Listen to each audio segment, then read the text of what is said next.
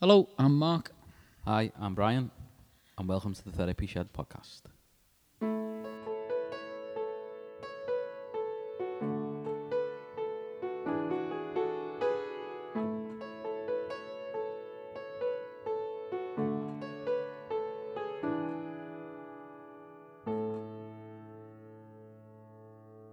Hello, Hello, Brian.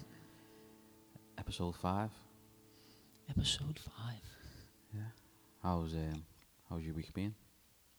I'm just having a drink of water there.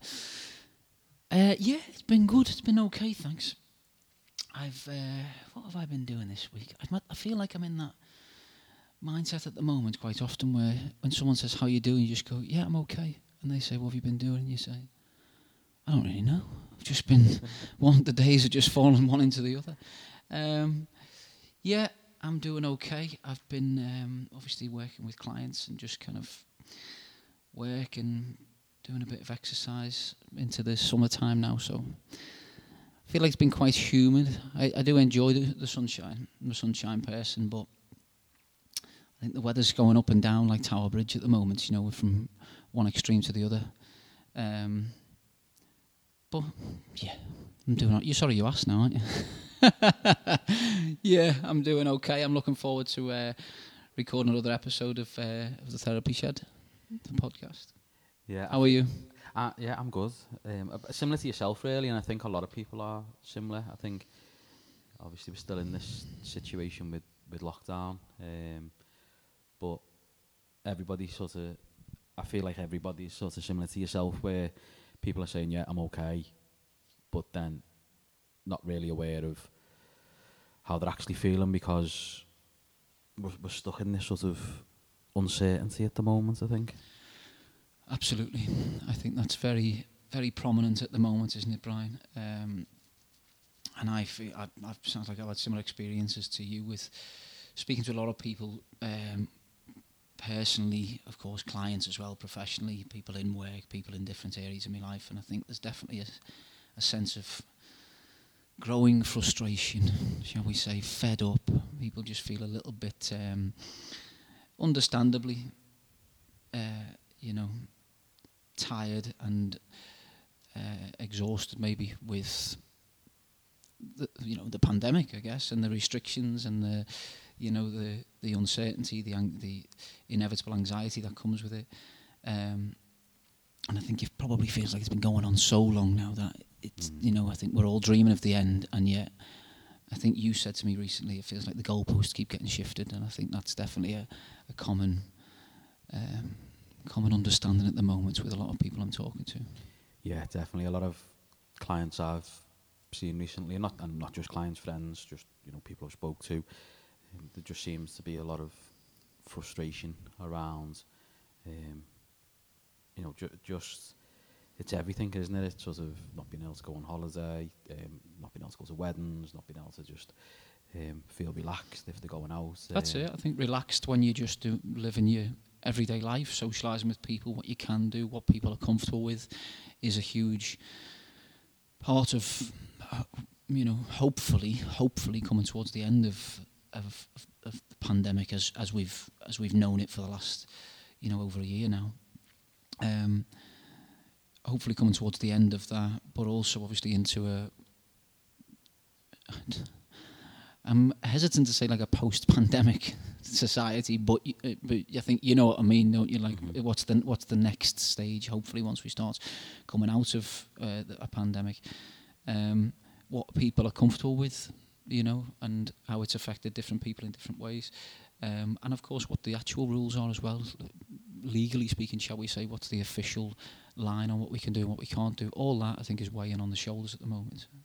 Definitely, hundred percent. And this is why, you know, we thought it would be a good good idea to do an episode on on anger, um, because there seems to be a lot of frustration and, and anger around at the moment. But just before we get into that, I just wanted to say, touching on sort of how how's our week been.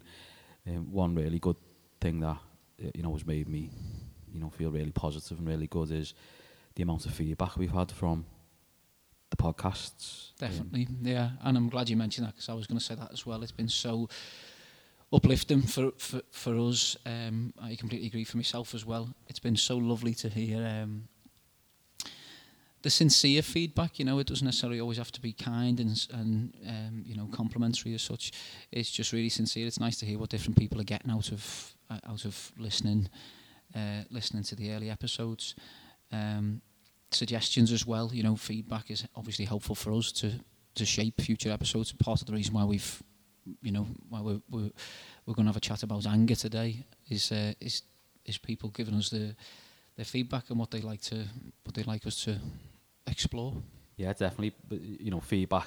uh, We've we've asked for positive and sort of negative. You know, just that sort of feedback of what we can do better, what we can do different, ideas of different episodes, or what people would like us to talk about. Because I think when we first sort of said about uh, giving feedback, it, it, the first thing that comes to my mind is when you ask your family. It's a bit like going on X Factor.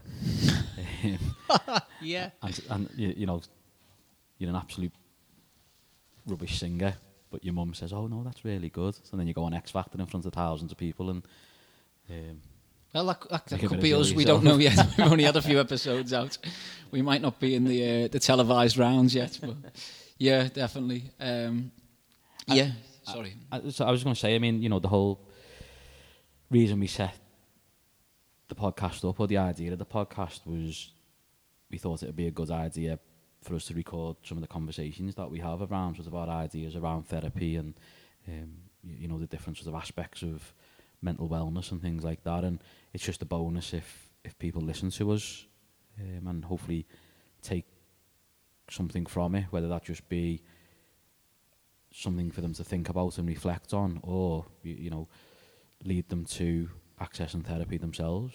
Um, because I think you know everybody should have a, a go with therapy just to um, help them learn a bit more about themselves or their experiences. I don't think there's any any harm in that. So I think you know if if people listen to us and they decide to go and seek out um, therapy, counselling, coaching, um, then uh, you, know I think that, that that's a positive thing definitely. Absolutely, yeah. And as you say, and just uh, hopefully, you know, we discussed this a little bit on um, one of the early epi- earlier episodes, didn't we? Earlier podcasts. It was understanding ourselves a little bit better is is always a good thing, you know. Actually, and being it, being having maybe the confidence or feeling safe enough to do that. Um, whether that whether you're doing that on your own personal self reflections, and hopefully a podcast like this can help with that uh, or of course therapy sessions can be a great you know a great environment for facilitating that um, yeah just learning about the mind and of course your mind specifically as well is it's always a good thing It's just getting that objective view, isn't it, of, of, of somebody else that's not emotionally invested in you. I think you know we can always learn something about ourselves. definitely yeah yeah and just coming back before we before we um, come on to today's topic of, of anger just coming back to what you said about um, the, the feedback we've had from the early episodes so far uh, if people do want to contact us let us know you know their, their thoughts or what they've what they've taken or what they'd like to to hear more of or less of in um, in future podcasts future episodes please do contact us. Definitely let us know. We will um, you know we will shape future episodes based on on feedback. So you can contact us at the uh, on on the gram on Instagram uh, therapy shed podcast on Instagram um, or of course uh, the therapy shed podcast at gmail.com Yeah, that'd be good. And Drop even ideas of, of guests or people that you'd like us to try and get on. We know we've got quite a few lines up already, which I'm really looking forward to. But Yeah. there might be people might have suggestions of things that we've not thought about or an, an idea. yeah or topics that you know they, they like to hear us explore or me and you just you know shoot the breeze about Yeah. definitely please get in touch let us know so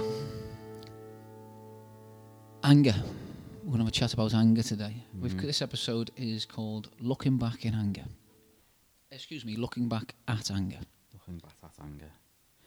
I think that I think the starting point with most of the things that we talk about really emotion wise, you know, when we spoke about anxiety on the previous podcast and today we're talking about anger is for me it's really important for people to understand that again anger is just a normal human emotion. We all experience it. It can be a healthy emotion. It, it, can be an emotion that that keeps us safe ultimately. So i think just as a sort of um well not what's the word i'm looking for? Um i can't think but certainly just for people to hold in, in the minds that that anger is not a bad thing necessarily the time where anger becomes bad is when it, it becomes unhealthy when it starts having a negative impact on you or the people around you Definitely, I think that's a great point to start with, Brian. It's it's the secondary problems that can come from anger, which I think are a, a uh, you know really important for us to acknowledge and, and obviously chat about today. There's a lot of shame. I think what you mentioned there, first word that comes to my mind is I think there's a lot of shame that's often attached with anger, particularly if we don't understand the emotion of anger and the role that it plays in in our personal, in our actual selves, shall we say. mm-hmm. There's a lot of shame that can be attached to it, and of course, shame then directly leads to self-criticism and you know, um, you know, self-depletion sort of thing. So I think it's important for us to start with, uh, sorry, for us to talk about anger, and as you say, it's a very human emotion. Everybody has experienced anger. Yeah, maybe to different levels, different, um, sever- different levels of severity, and, and you know, maybe it's more common for some people than others, but it is a human emotion, and it's important first of all to recognise that. Mm-hmm. Yeah, I think. I think with with, with anger, if if it's used in the right way, then then it's absolutely fine. I think, like you've just said there, it can often be a, a secondary emotion. It can be an emotion that people use because that's the only emotion that they've ever been taught from, from a young age. You think anger when when you're very young, sort of you know four, five, six, seven type of thing. Um, I think that's. I remember seeing some research, and I think that that's when um, people are the most. Anger's the most common emotion at that age because it, frustration. You're trying to learn things. You've Right. you've not quite learned how to communicate. Um, obviously, because you you know you're still a child, so anger becomes a real um, way of trying to express yourself, and if that's not taught at that age, how no, you know, you don't always have to react Yeah. angrily, then people can grow up thinking that anger is the way to express themselves, get things they want, um, be accepted, um, be loved even some, some sometimes. Yeah, may, and and as you, I think you mentioned there, right now, it's it can maybe be the most acceptable emotion as well. You know, to the the, the people close to them, whether it's friends or family or parents. Uh, um, yeah, and it's and we'll come on to this uh, uh, later on in the episode, I'm sure. But it's a it's a primitive emotion, anger as well, isn't it? It's designed to protect us and to keep us. It can it can feel like the safest emotion, and um, and as you say, it doesn't surprise me at all that that if there you know the, there's research that suggests it's the most um, it's the go-to emotion for for for, for you know young children.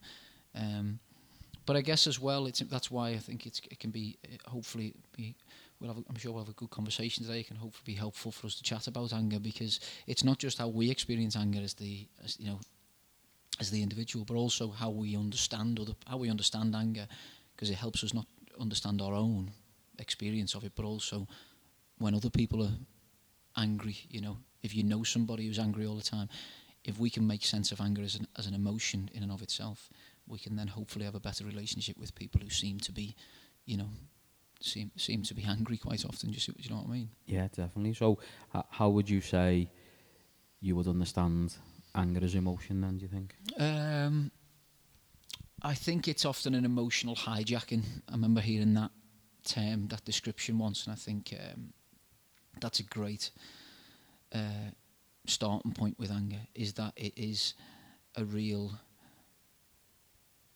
anger can be an impulse. Often is an impulsive emotion, and as I think you touched on there, Brian, it gives it can give us the sense of feeling safe it's our survival emotion in many ways. You know, it's the go-to emotion when we feel like we're be, we're under under threat, um, and where ang- if, if if we don't understand it or if we don't respond to it in a way that is constructive for us, uh, for ourselves, I think that's when it becomes um, a very like as I say, it's an emotional hijacking. Then we see exactly what anger wants us to see and nothing else. Um, so I would say it's that's the first thing for me with anger is to recognise that if it's not, if we don't understand it and we are um, maybe haven't reflected on it, you know what I mean? If it's just we see it as is here, you know, we hear it quite often, and I'm sure you and I have said this as well, maybe in, in the past, is uh, I'm an well, I'm an angry person. That's just the way I am. I'm angry. Yeah. Um, and for me, I would say the real challenge there is that we've def- we're defining ourselves by a very specific emotion, you know, and a powerful bloody Mhm. emotion at that as well. We're making that emotion who who we are. And it's the same with. Um, I, I think we again probably mentioned it on on the previous um, podcast around anxiety. If people say I'm just an anxious person, it's you know you label that emotion to who you are. That Y- becomes Yeah, you're defining your identity by your identity. Yeah, and I Yeah. think anger is ex- exactly the same. Yeah, I think um, by labelling yourself an angry person, then that's your go-to emotion. That's your first emotion, no matter what the situation is. Mm. Um, and I think that, that that's where it can become difficult a lot of the time for people where understanding um, anger in the sense of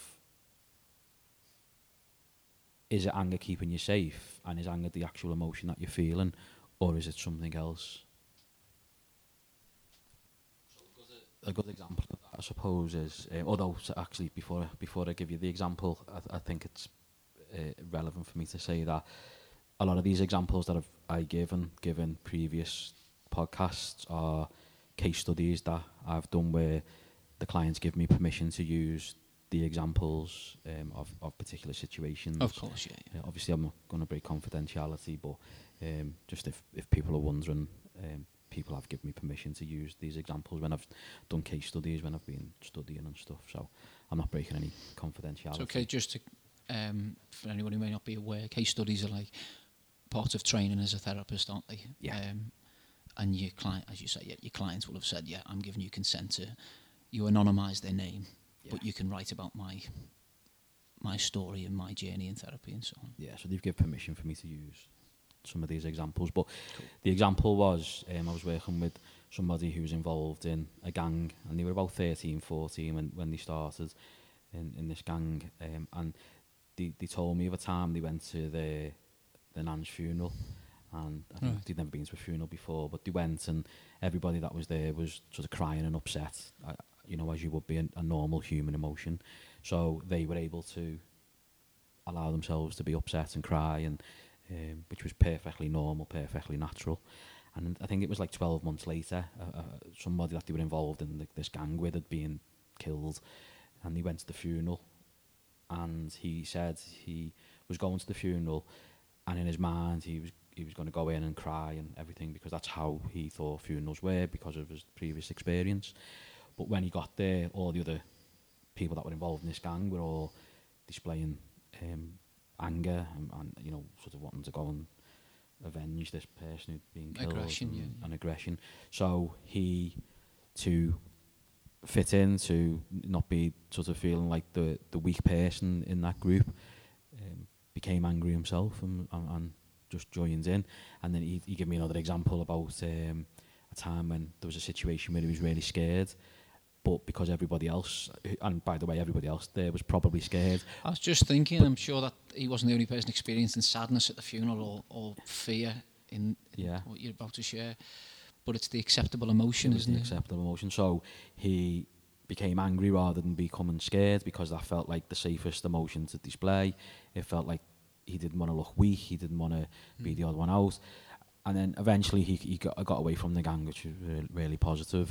But what he found was then uh, later on in life, as he got a bit older, he found it really difficult to express the right emotions in the right situation. So other funerals he'd been to, he, he found it difficult to become upset because um, he, you know, of his experience, so he became angry instead.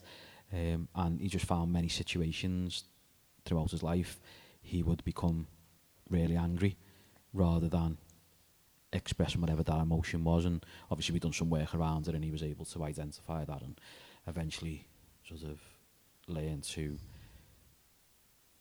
understand the emotion he was feeling that, was relevant to the situation, uh, which, which which was really good. But I just thought I'd use that example. Uh, Brilliant, brilliant. yeah. Oh no, thank you, thank you for sharing that as well. You've never shared that one with me before, and I think that's a great example of how anger can often, you know, become incredibly destructive and become a mask um, for. When we mentioned, I think we mentioned earlier on in the episode, anger can often be what we'd call a secondary emotion. So I always think of that as like a mask. Okay, well, what's actually going on? Um, and as we, we, you know, as you've just that's a great demonstration, is it? Oh, a demonstration, isn't it, of uh, how anger is the mask for sadness at the funeral or for fear in a given situation, you know. But you mentioned earlier on as well about, um, you know, you, you said about that piece of research with children and anger being one of the most common, if not the most common emotion that children kind of perform and, and, and express.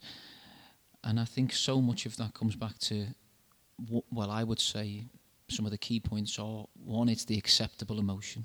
It's the emotion that is we become most familiar with, and maybe our environment, re- you know, responds to. We, it's almost predictable how people are going to respond when we perform anger. And the other thing I'd say as well is with that, Brian, um, and I've, to me, the way I the way I heard what you that example you just shared with us is um, it was also a habit. That was the done thing. That was and anger is a habit as well. I think that's a really important thing to to you know just to mention is that with anger we don't.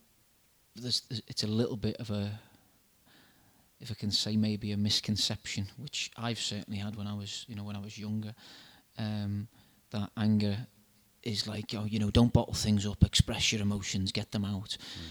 And of course, we're not encouraging people to bottle up their emotions and don't talk to anybody. You know, the, as we mentioned at the beginning of the episode, one of the key points of this podcast is quite the opposite: is to, um, you know, engage with others and to access th- uh, therapy or talk with people.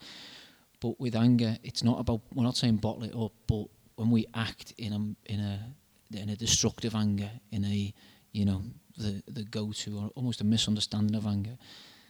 Um, it doesn't release the anger. It doesn't get it out of our system. It feeds it. It trains it, and it rehearses it. And we will become angry. You you may have, you know, if if you've if you've ever spoken with somebody, or maybe we've ever experienced ourselves feeling angry, it does become a habit. We do it more often. We don't do it less often by allowing our, ourselves to perform anger in a destructive way. We actually start doing it more frequently. We become angry and aggressive more frequently. Do you know? Do you know what I mean? Yeah, definitely. I, I, and I think that there's a few reasons for that, isn't there? There's the, the chemical aspects of it Mm. um, that sort of. But that's um, it. You train your brain, don't you? Neurologically, you train the the neural pathway. Sorry to interrupt. I No, was it's just okay. Say you, you train the the neural pathways of your brain to respond with that emotion. It familiarises that emotion, and that's your go-to anytime you're uncertain of something or unsure how to respond or how other what what's acceptable in a given group or a given environment. Your brain is used to anger. It it, it as I say, it rehearses it, and it will. That'll be your go-to response. hmm Yeah, definitely. And sometimes, again, especially when you're younger, if you get things by as a result of being anger, angry, then that can become very. Um, suppose you know what, what you've just said there, but it becomes an association as well, doesn't it? Mm. You know, if you if you want something and you've had it through expressing anger before, then why why would you? Why wouldn't you? Um, it's just obviously the, the the problem with it is it's not helpful for you and it's not helpful for people around you. It it can actually be quite harmful and it can lead into um, you know even more unhelpful behaviours and feelings and habits as well. Definitely, yeah, of course, and and I think when we reflect on ourselves, or when we sit in our own inner inner inner voice, if you like, and our thinking patterns, self-reflection, we probably, if we're honest with ourselves, we don't usually get what we actually want when we act out of destructive anger. We might tell ourselves, as you say, it's like, well, I'll do this, and then that'll get me this thing or this reward or this, you know, you know, some people will do as I want them to do, or they'll appease me, and so on. Um, but on reflection, quite often it's probably not what you want. Is you maybe you want attention from that person. You want that you want you to mean something to that person, just for example, rather than them just giving you what you're demanding from them. You know, in in a in a kind of state of anger. Yeah. You know what I mean? Um, but I think it'd be good just before we get kind of, you know, continue with the how unhelpful acting out of anger in a in a destructive way can be. When is anger helpful? Because we're saying it's a normal emotion. It's a it's a it's an emotion we all experience. How can it be helpful? I think What do think? sometimes it can help identify problems um, or things that we're, we're sort of hunt, hunting for or looking for. I think it can help motivate us, it can create change, it can help us achieve goals and, and sort of move on. Um, it can help us stay safe, it can help us defend ourselves. Definitely. um, and uh, you know certainly in sort of dangerous situations. Um, it can give us a burst of of energy as, as as part of that, as part of our you know fight and flight, which you know I know we've we've spoke about before. So I think I think they're the main things where anger can be um, normal and even helpful to us, and and, and again like we spoke about with other on, on, other episodes around you know there's times when anxiety can be helpful to us and it's a normal u- human emotion and if it's used in the right context and in the right way it's all about keeping us safe and, and anger's the same. If it can be used in the right way in the right context then it's perfectly healthy it's perfectly normal and it's the right emotion to use at that particular time. So I think they're the times when when anger can be useful and, and helpful. But obviously there's times when anger is a problem Oh yeah, um, definitely. I, I I agree. It's very. It can be very motivational, and it can help us to push towards goals, whether it's everyday goals or you know what we might see as more kind of life goals, if you like. Um, and it, it's that uh, you know we were talking about the chemical um, balance, you know, neurological um, chemistry. Just a moment ago, and anger can you know, it's that release of adrenaline, it's the release of cortisol in, in, in Mhm. from the brain into the into your nervous system, and I think when that's used constructively, when we, you know, we're not purely acting on impulse, but we are using that energy, we are using that emotion in a way that works for us, and uh, uh, you know, and f- not just for ourselves, but of course, the goal or people around us, if you like. That's when it can be constructive. So I think the key point is how we use the emotion, isn't it? Yeah, I mean, I think a good example that comes to mind. I don't, I don't know why it's just come to mind, but um, you, you often see it with um, football players. They make a mistake, and you see them get up, and you can see the anger, the frustration, because you know they've made a mistake, and they go and get the ball, and then next minute score a goal. I don't know why it comes to mind, but Mané for Liverpool, there's there's a, an example of it. I can't remember what game it was, but there's a game where he had the ball and he gave it away. It was like a bit of a, you know, he made a bit of a, a mistake and he got up and you could see he was angry, but he used that anger to go back, get the ball, and go back and score a goal. Yeah, um, I can't That's- think of the game, but No, I think sport's a great example of that. Um, I, you know, you, you mentioned football there. I remember, um, hopefully, some of our listeners know uh, Thierry Henry, famous Arsenal and French footballer, and um, he said uh, he deliberately used to, if he was struggling for in a game or he couldn't get into his rhythm, he would deliberately start an argument with an opposing player because he wa- he would do that to get himself fired up. And he said he knew what he was doing, and he'd try and control the the arguments. You know, he'd try and control the kind of tit for tat on the pitch, and that he knew that that would get his his anger fired up, and then he would use that energy to kind of spare his spare on his his game, his performance. And again, yeah, sports I think is a great example of where anger can be, if it's used well, can be really motivational. Yeah. Mhm. yeah, definitely. So then I suppose on on the opposite side of that is um, what is unhelpful, angry behaviour. Then do you think? unhelpful angry behaviours. Well, uh, yeah, absolutely, and I think that's the the area of anger that we most we think of when we think of the emotion anger, or just the word anger, and the the idea of like the that often used term, the red mist.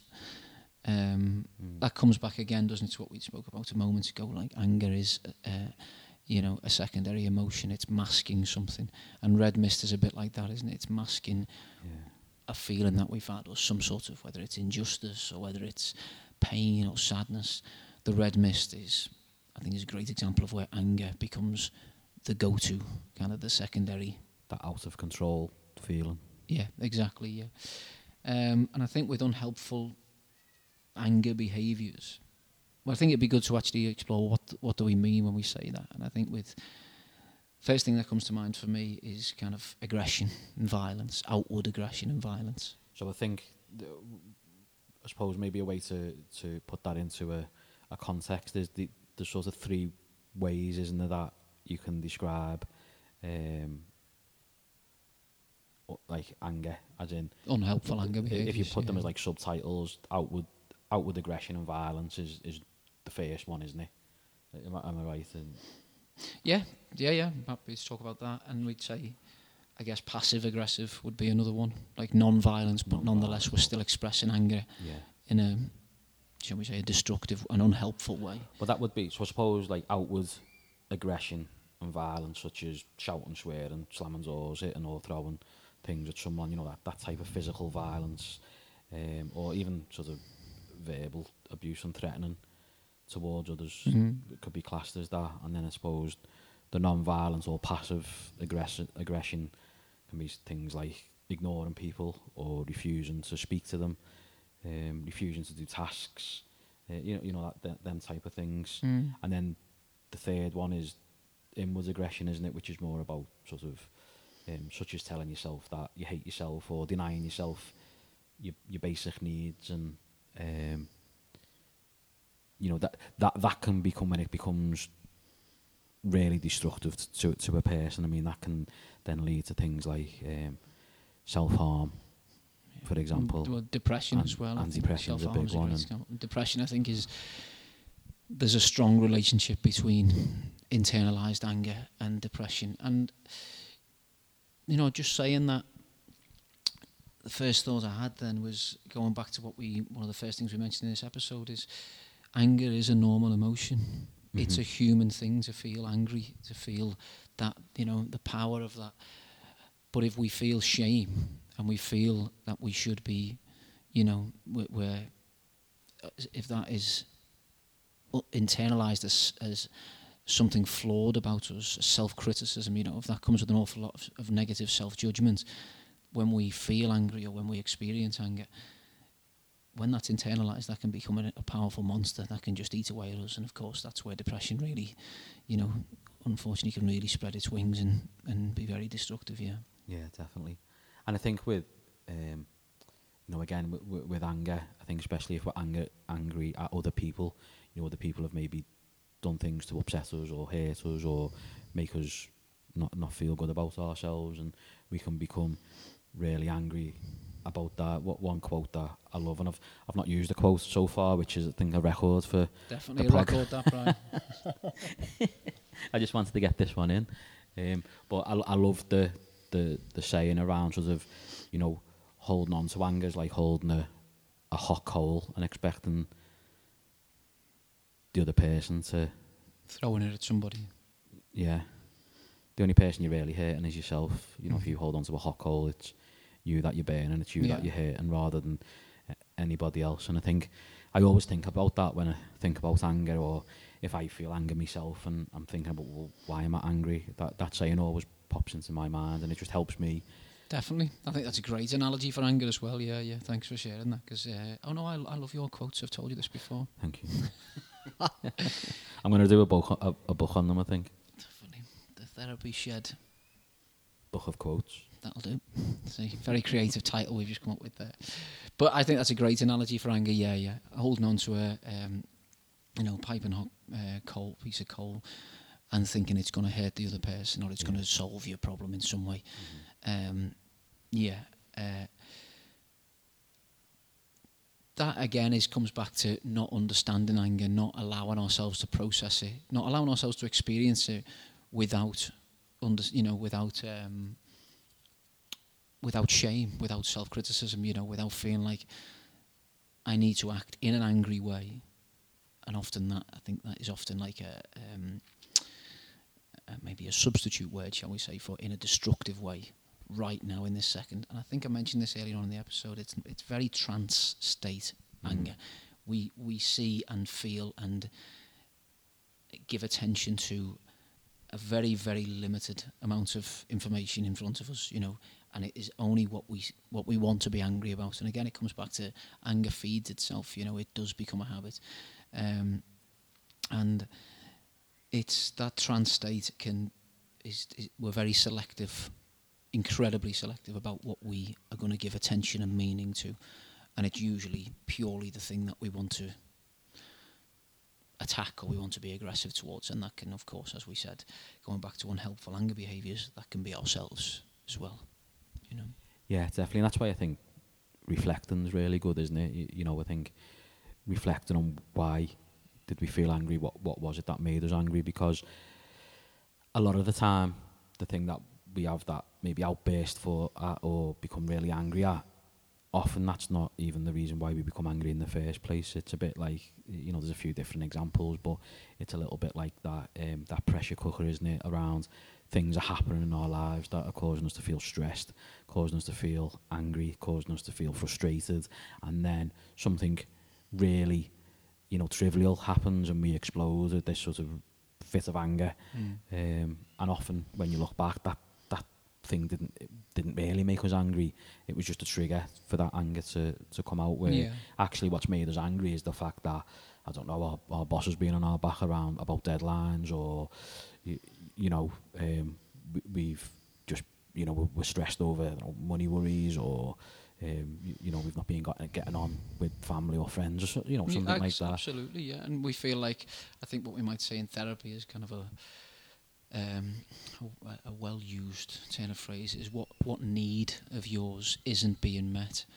Um, you know, what is it that we feel is cr- is key to ourselves? One of our one of our values or our kind of our primary needs is not being met at the moment, you know, and we, maybe we're feeling like, well, I don't know how to do that, or I- I haven't got the time to do that at the moment, and unfortunately, anger fills up that space in us, you know, that need, and again, as you say, we we express that and we direct that, and we maybe unleash that on something that really isn't the root of it of, Mm. of our, our our needs or our emotions at all. And often that just becomes really un- unhelpful. I, another good anal- analogy around sort of anger and it being un- unhealthy is, um, have you have you heard the analogy about the the two people at a bus stop and they're going they're both going to a job interview. No, So- go on. So there's two people at a bus stop and they go, they're going to a job interview, um, and the bus is late. So the first the first person sort of starts pacing up and down and going, oh, I can't believe the bus is late. and you know I'm going to be late for my interview and um, you know why is the bus late? It's I've been here for 15 minutes already and Mm. pacing up and down, getting themselves really wound up, becoming really angry. And the other person goes, oh, the bus is late. Um, there's nothing I can do and sits down on on the, the chair and just sits there and thinks about how he's going to ask the, que- answer the questions, gives himself a bit more prep time to Right. answer the questions for the interview. And then the bus comes, they both get on the bus. The, the first man on the bus is the bus driver, why are you late? You know, I've been waiting here, blah, blah, blah. You know, really angry, really frustrated. And the bus goes and the traffic's busy as well. So the, the, the, first person, again, he's getting really more and more wound up. And the other person's just sitting there going through the, his, his answers, what he's going to say, um, just keeping himself calm, relaxed. They both turn up at the interview. They both got there at the exact same time. They're both in the exact same situation. The only difference is the first person turns up really, really angry, not being able to concentrate and focus because he's too full with anger and frustration. And the second person's quite calm and relaxed and has had time to think about how he's going to answer the questions. Um, does that make sense? Absolutely, yeah. I think, and thanks again for, for sharing that. No, you haven't mentioned that one to me before. I will. I will have that one. Keep that in my notebook. I will. I'm stealing all these. I'm telling you. But I think that's a great example of again of. Um, that's a great, almost a great metaphor, if you like, uh, of the what we what we might think of as the emotional and the rational brain. So there's this area. There's, we have what's what's called dual processing systems in our mind, and the emotional brain, um, as we are, as it's often described, is where our kind of uh, like survival mechanisms come from. People may have heard the fight or flight response, so that's rooted in the emotional brain.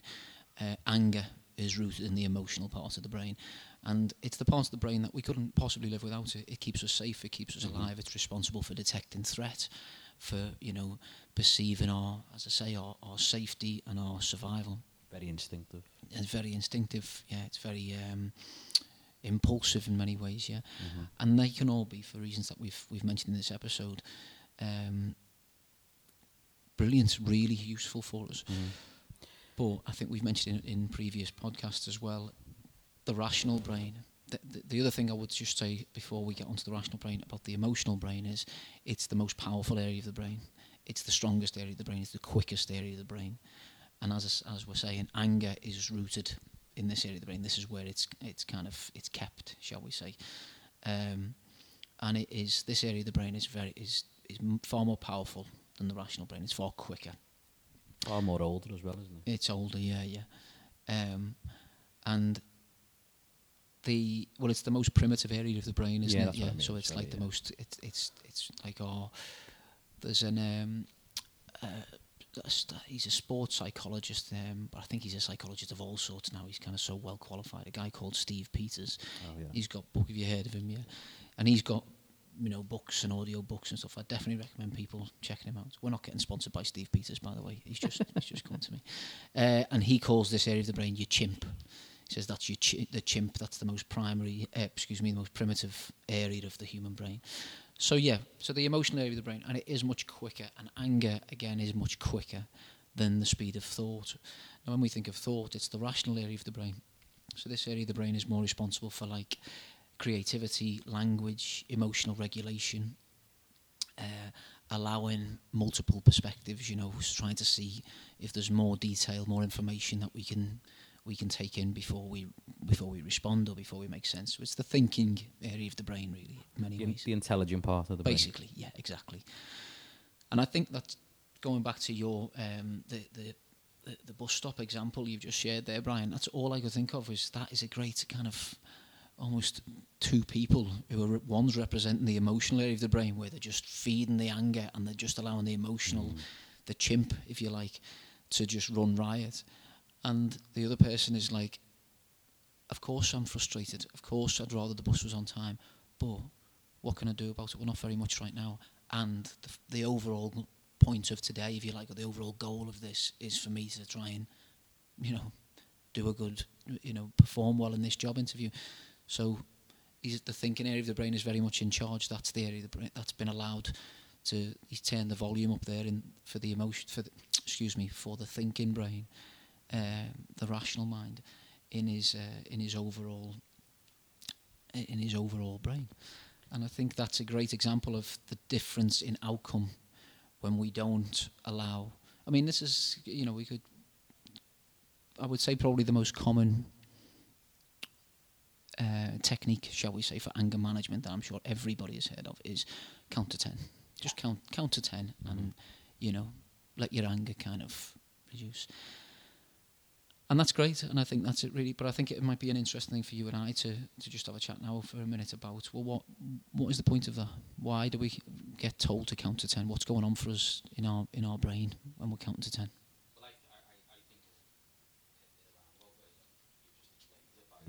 you, you're saying about the, the example I gave the two the two people the um, you know the two men what one was using the primitive brain one was using the intelligent brain and I think the idea of counting to 10 is to help switch from the primitive brain to the intelligent brain. It just gives yourself a second to just stop and, and to think um, which hopefully then allows you to then just get them two parts of the brain talking to each other a little bit. Um, Yeah. because often that that's what that's the gap that's missing. Um, the intelligent part of the brain on its own sometimes is, is not helpful.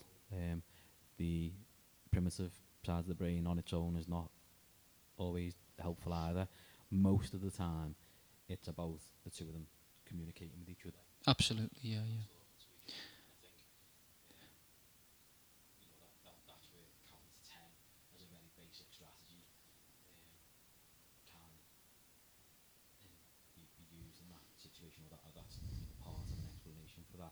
just while it's on my mind, if anybody is listening, um, that that book that we spoke about, it's the the Chimp Paradox, isn't it? That's it, Steve Peters. That's Yeah. that's his main book, I think, Yeah, isn't it? The Chimp Paradox. Yeah, it's a great.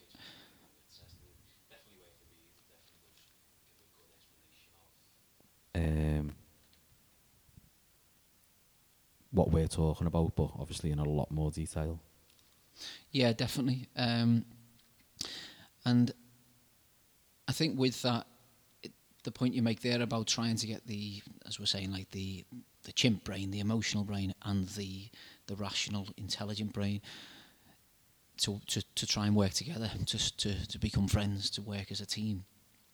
That's a great point about that, that kind of directly relates to not denying your anger, not shaming yourself if you feel angry, not giving yourself a hard time or or um, refusing to recognise your anger, because that's when you're, if if you like to apply that to the, th th those two, two, the two brains, if you like, in our overall mind, um, that's almost like the the, the thinking intelligent brain trying to trying to fight or trying to suppress the emotional brain. It doesn't work. The emotional brain's too powerful. It's too intelligent. It's uh, excuse me it's too powerful and it's much quicker than the rational brain. So of course it's again to relate that to anger it's recognize your anger. Try and just sit with it for a minute and the key point is then how we respond to it not denying it and not giving ourselves a really hard time or you know um, devaluing ourselves because we feel angry or because we experience anger.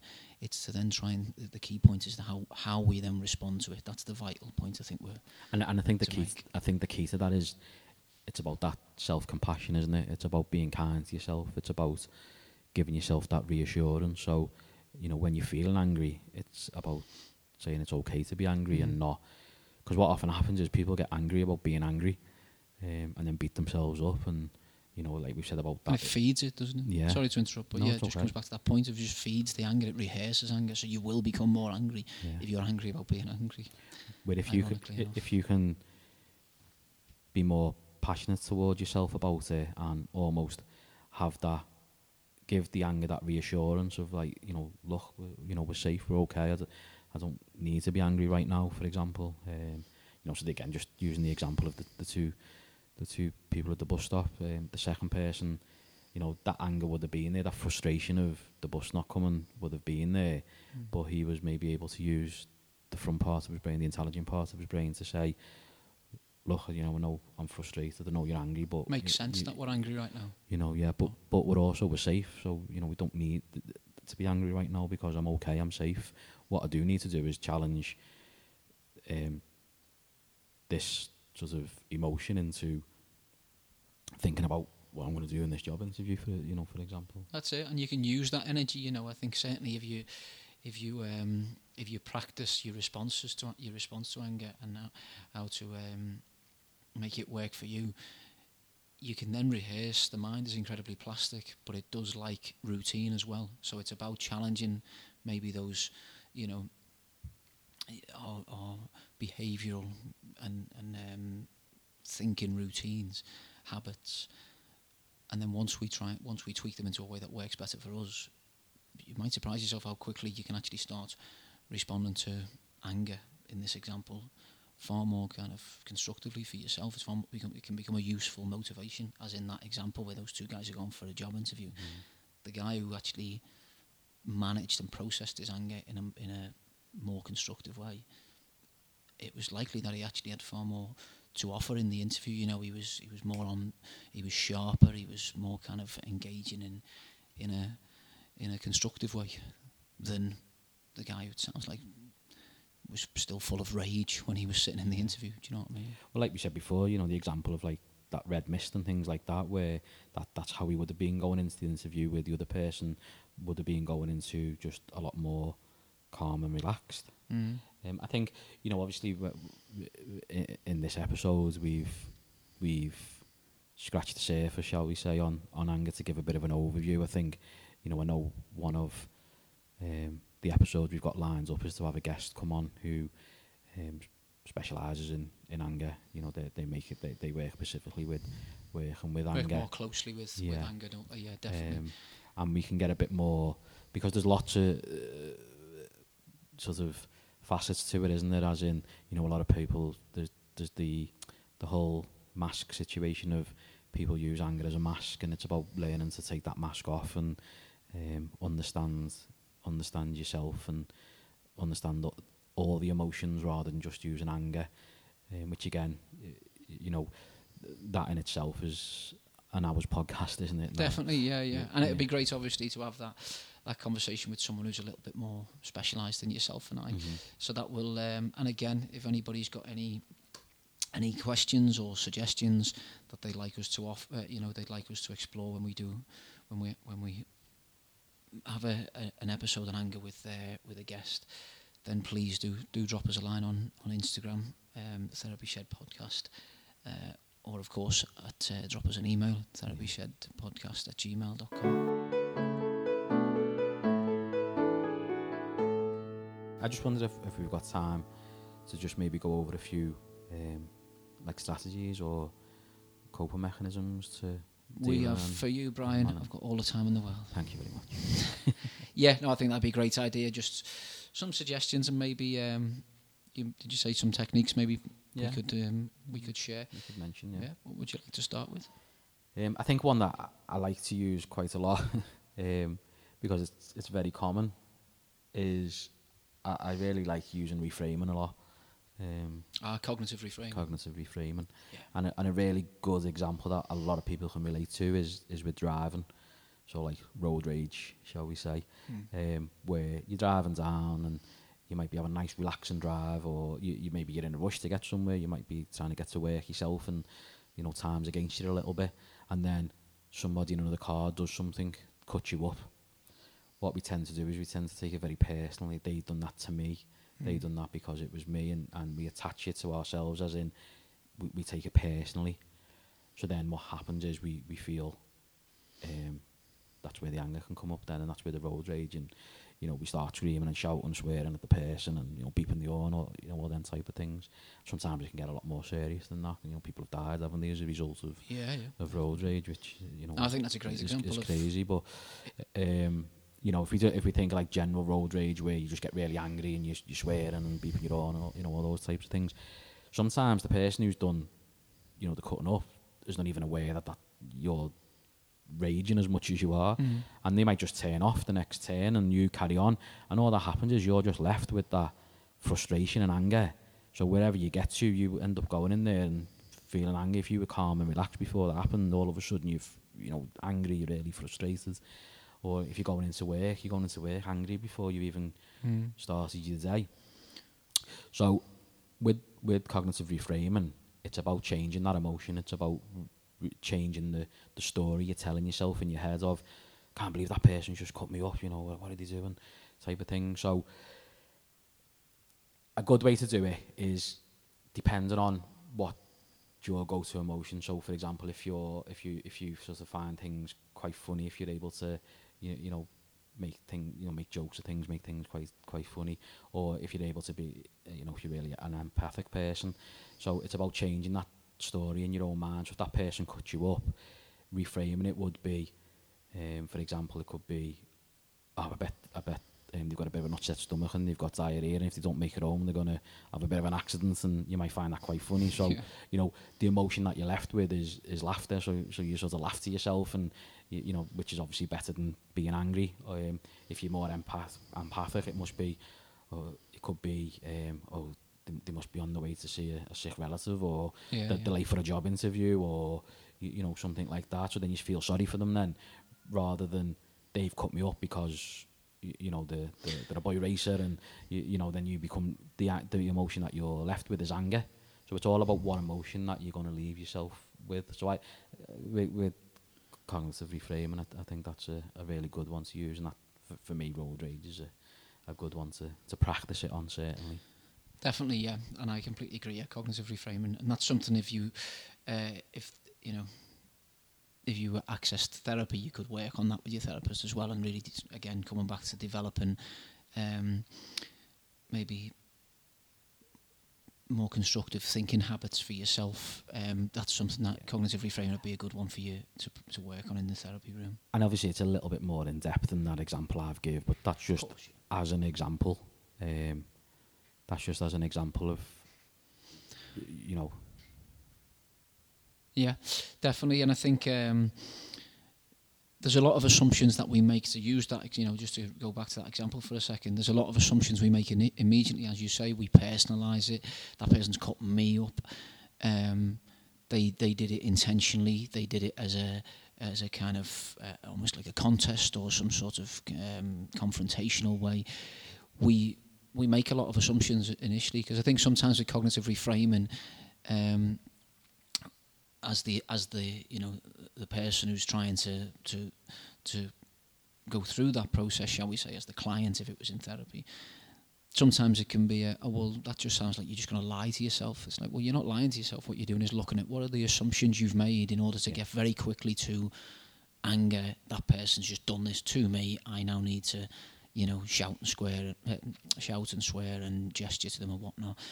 Or as you say, maybe violence and aggression can be a go-to. There's a lot of assumptions that you've made in order to get to that stage, even though it's happened in milliseconds. So actually, cognitive reframing is just checking in with your assumptions and going, well, what if that was the thing?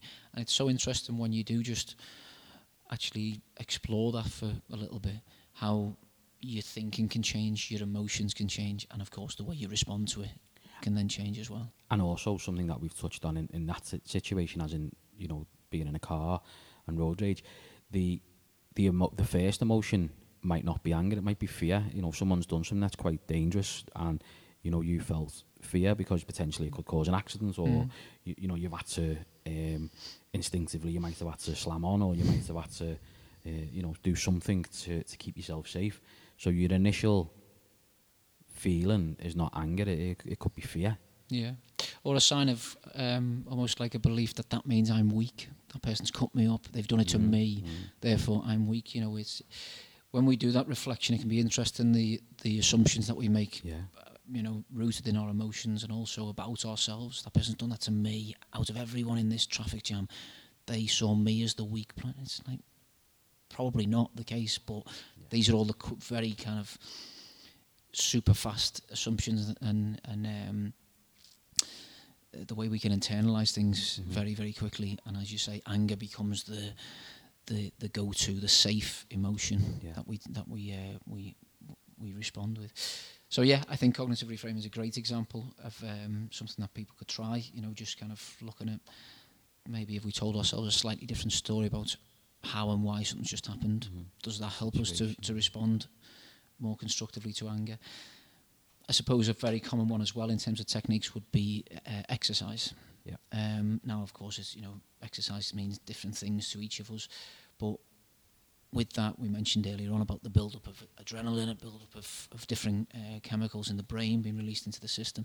Exercise can be a great way of, to use a well-worn phrase, blowing off some steam, of Mhm. just Definitely. allowing that energy to be used constructively. You know, it's good for us and it's constructive for the for our relationships as well. You know, or it's not destructive for our relationships, which uh, anger can often be if it's if it's not used. And, and also, um, a, a big one with, with the exercises, it's a really good way of releasing stress. Mm. And obviously, stress can often be the build up to, to anger. Of course. So by you know exercising, and you're able to release a lot of the, the stress, which again, you know, sort of chemical wise, we're talking about cortisone and um, adrenaline. yeah, re- exactly, like and release So, getting those endorphins released Yeah. from the from Yeah. the brain into the system is is crucial as well. So yeah, exercise is definitely definitely something, and it means different things to different people. You know, Mhm. so if exercise for you is going for a walk around the block, Mhm. um, or of course cycling, or if it's something a bit more intense, Yeah, in the gym. the or, gym or long yeah. distance, or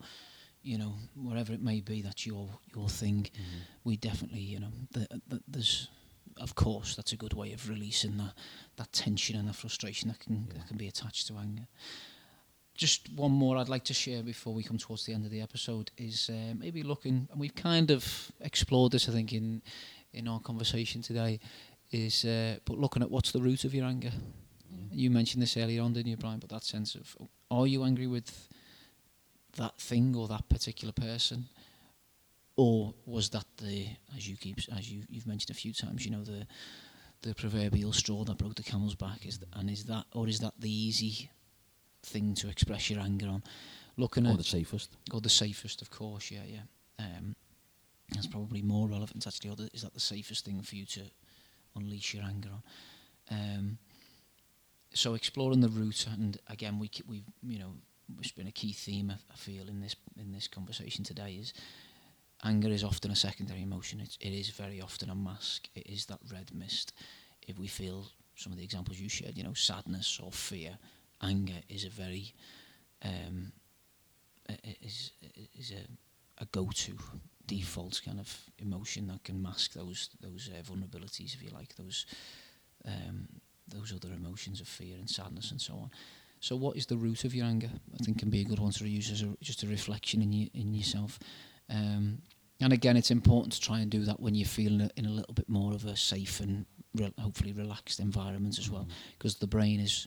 We talk about the the, the rational and the emotional brain. The rational brain is more likely to be active when you actually are in a more relaxed and safe place. But that can be a good a good time to check in with what am I actually angry about? Because I feel like I'm getting angry quite often lately Yeah. with with things that didn't mean much to me maybe until they happened or or you know. Mm-hmm. So actually checking in with what the root of our anger is can be can be a good technique as well. Definitely, and, and again, as, as a as a, a strategy is what you're saying there is around. It's about talking to people, isn't it? You know, you know, and if talking to family, friends, as we spoke about, can be can be really helpful. But sometimes, if if you feel like you need that extra bit, then that's when therapy starts um, coming into consideration, which which can be really helpful.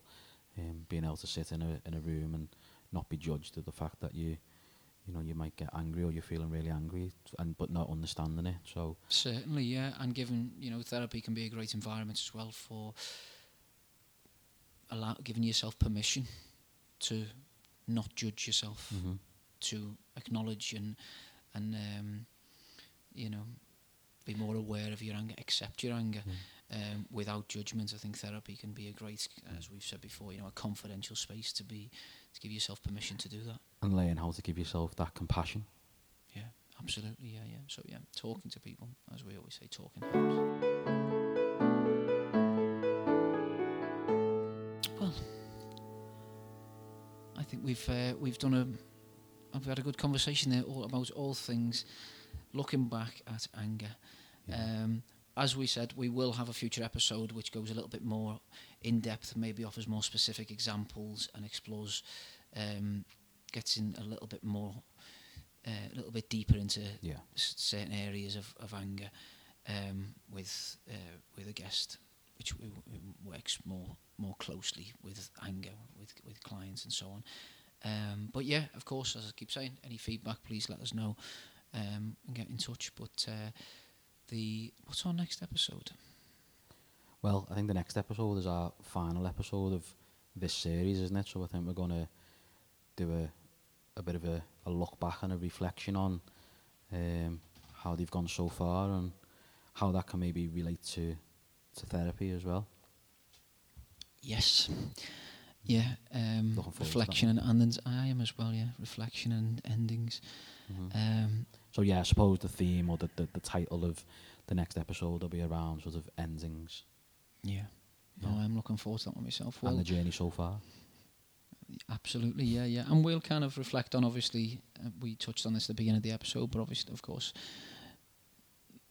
our experience of doing these podcasts, this is Mhm. new for new for us. Um, it's it's we we're learning all the time, of course, from and the feedback and people's comments always helps with that and helps us to shape you know shape our plans for fu- for future episodes and topics we're going to delve into as well. So um, please do get in touch on uh, Therapy Shed Podcast on Instagram or the uh, on of course on email Therapy Shed Podcast at gmail.com. Yep. Um, and I look forward to catching up next time. Definitely. I think that's uh, that's a wrap.